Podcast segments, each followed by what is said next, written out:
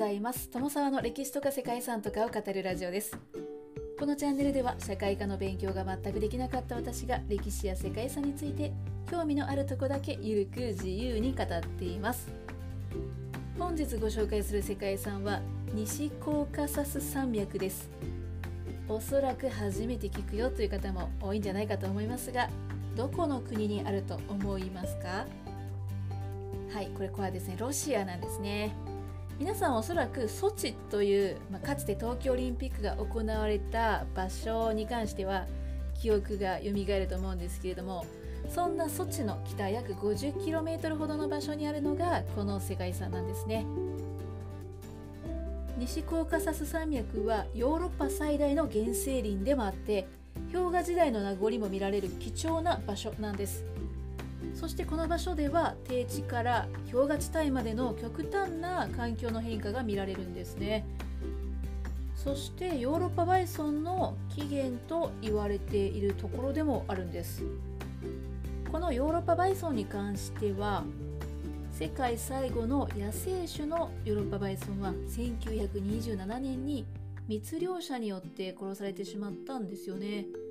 この後飼育したヨーロッパバイソンを野生に戻す活動がこの辺りでも行われたそうです。ということで本日はヨーロッパバイソンの起源でもある世界自然遺産ロシアの西コーカサス山脈についてご紹介したいと思います。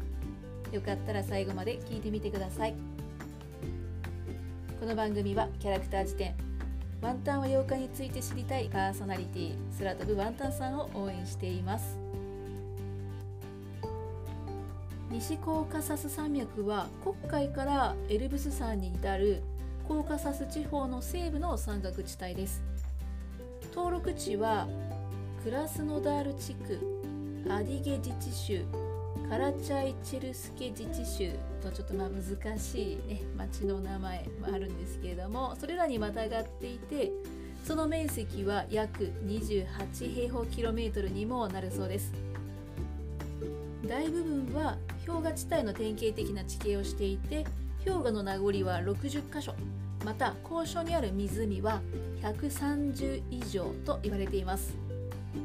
この一帯はヨーロッパでは唯一人間の介在を経験しなかった巨大山岳地帯というふうに言われています。標高250メートルから3360メートルの山岳地帯、まあ、これは富士山と同じぐらいの高さっていうことですよね。低地から高山の氷河地帯まで多彩な手つかずの自然環境が今も残されています。オークやモミや松などの森林を中心にコーカサスツツジ ちょっと言いづらい。コーカサスツツジなどですね。貴重な植物も多く自生しているそうです。この場所はもともと旧ソビエト連邦政府によって1924年に先ほどのクラスノダール地方アゲティゲ共和国そしてカラチャイ・チェルキス共和国に保護区として設定されたものだったそうです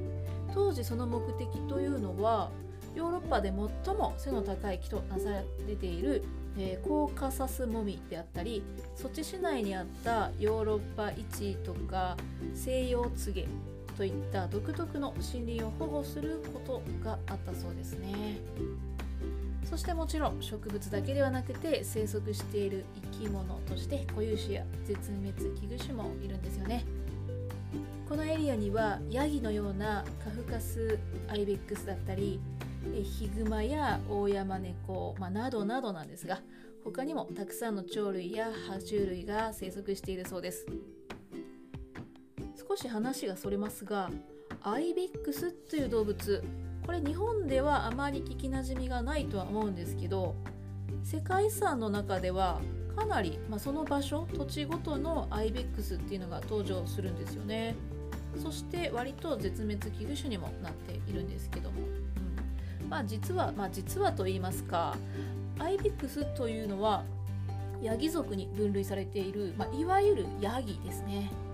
でそもそも日本にいるヤギっていうのはパサンという動物が家畜化したものらしいです。でまあアイベックスもほぼヤギと言っていいと思うんですけれどもアイベックスは生息地ごとに、まあ、角とか毛色が進化しているっていうのが面白い動物だなと思います。まあ、いろんな世界遺産のね特に自然遺産の中でもご紹介しているところがあると思いますのでまたあの聞いてみてくださいさて話を戻しましてこの西コーカサス山脈の一帯というのは太古に絶滅してしまったマンモスなどの化石であったりネアンテルダール人の遺跡も発見されている地域なんですよね。ここに関してはちょっとそれほど詳しい情報がなかったんですけどね。現代では人間の介入がなされていなかったとされてるんですけども、まあ、かつての原人たちはここで過ごしていたんでしょうかね、まあ、ただ住みづらくて移動してしまったのかななんて想像してしまうんですけれども。とはいえ長い間人間の介入がなかったことや低地から鉱山帯まで変化に富んでいることそして貴重な固有種が生息することなどが評価されて1990年に世界遺産に登録されています。さて最後にですねこの場所がかつてヨーロッパバイソンの生息地だったということでバイソンにまつわるお話をしてみようかなと思います。えここではですね人の手で絶滅に追いやられてしまったヨーロッパバイソンについてまた人の手で育てられた個体を自然にえ自然に返すという試みが行われているわけなんですけどもバイソンってそもそもどんな動物なのかなというのをちょっと調べていたらですねヨーロッパバイソンとアメリカバイソンの違いとかバイソンとバッファローの違いというのが検索ワードに出てきてあなんかちょっと面白いなと思ったので、えー、今日はねその辺りもご紹介してみようかなと思います。まあそんなにですね役には立たない雑学なのでさらっと聞き流しておいていただきたいんですけれどもそもそもバイソン族というのは牛木牛科に分類される、まあ、ほぼほぼ牛ですよね。そして森林とか草原に生息していて食性は植物食、まあ、つまり草とか木とか、えー、葉っぱとか果実なんかを食べている、まあ、そんな親しみやすい動物ですね平均的な体重上の最大種っていうのはアメリカバイソンの1形態である森林バイソンで体長が240センチから380センチということで、まあ、2.4メートルから3.8メートルということですね。そして平均的な体重における最小種というのがヨーロッパバイソンで体長は最大で350センチ3.5メートルほどということですね。なので、ま、アメリカバイソンとヨーロッパバイソンというのは大きさの違いでも若干あるようです。さてさらに調べてみるとアメリカバイソンというのはそもそもステップバイソンと呼ばれる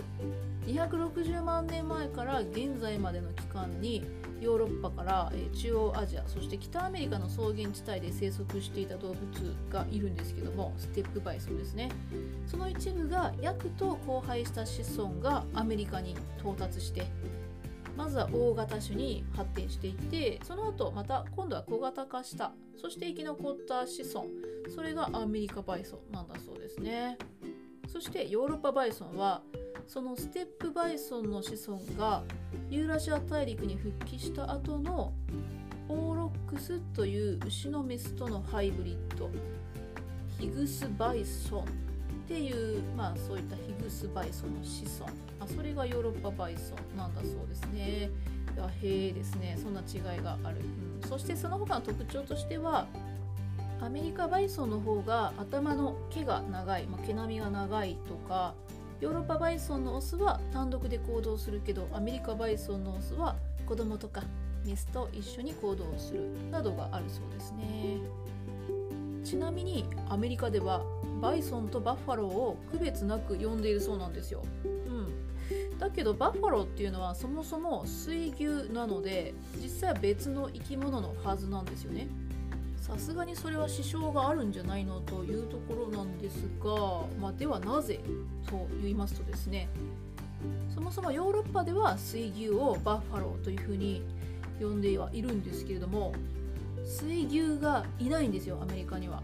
うんらしいですねそしてこの水牛のいないアメリカに来た時に勘違いをして間違ってアメリカバイソンをバッファローと呼ぶようになったというのがことの発端ではないかと言われているそうです。はい。まあ、これはどうだろう諸説あるかもしれないですけれども。ということで今日はですねどこでも使えない動物の雑学を盛り込みながらロシアの世界遺産西コーカサス山脈についてお話ししてみましたちょっと最後の方ね何の話を聞かされているんだろうという感じになってしまったと思いますけれどもここまでご清聴いただきましてありがとうございますでは皆様本日も素敵な一日をお過ごしくださいね友沢でした